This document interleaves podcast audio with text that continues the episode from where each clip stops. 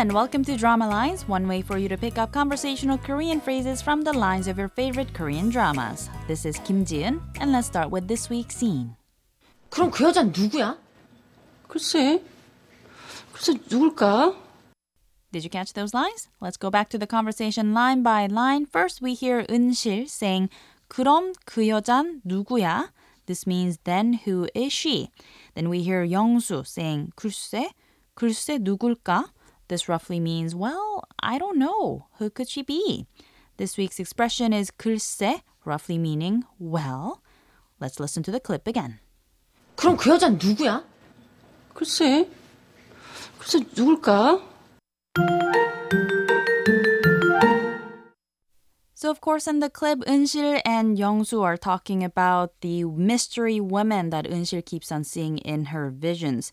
In the drama, Mom's Dead Upset, the aunt Ishik and the cousin Eunsil often act as the salt and peppers to the drama, adding bits of comic relief and mystery to the storyline.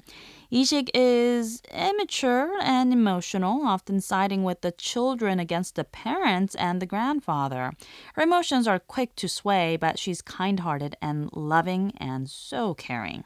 Her daughter, Eunsil, as you would know by now, is the mysterious character with big poofy hair, who adds not only comic reliefs along with her mother, but some foreshadows as well. Like her mother, she's caring and reliable, often seeing, seen lending a shoulder or offering advices. At times, she's even more mature than her own mother, perhaps due to her special talents or skills. She's actually one of my favorite characters in the drama. Let's hear the clip again. 그럼 그 여자는 누구야? 글쎄, 글쎄 누굴까? 글쎄, often translated as the English interjection, well, the Korean expression is used to imply that the speaker doesn't quite have the answer for something or that they are unsure of what they are saying, as in, well, I don't know. But ironically, the word can also be used to emphasize or stress a point as well, as in, well, what did I tell you? Or, well, what I'm trying to say is, dot, dot, dot. It's also sometimes used to imply a surprise or disbelief. The interjection could be used on its own or placed at the beginning, mid sentence, or even at the end of the speech, somewhat depending on the use. It's also important to note that this is a solely colloquial expression that's very commonly used in conversations, but unlikely to be heard on the news or in other formal settings. When used on its own as an answer, you could simply say 글쎄 or 글쎄다 to your friends or peers and 글쎄요 to those older than you or those you don't know very well to mean I don't know or I'm not sure. Otherwise, when used within a sentence, there is no need to change the word 글쎄 to honorifics. Once again, there are three very different major uses of the expression. You could use it to indicate uncertainty, as in 글쎄 누굴까? As 영수 said in the clip, meaning, well, who could she be?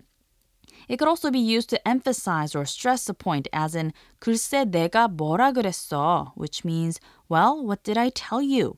And the expression can also be used to imply a shock or a surprise, as in 글쎄 나한테 그러더라고, meaning that's what she told me. And you can switch the word's position around in the sentence and say 나한테 글쎄 그러더라고 or 나한테 그러더라고 글쎄 as well.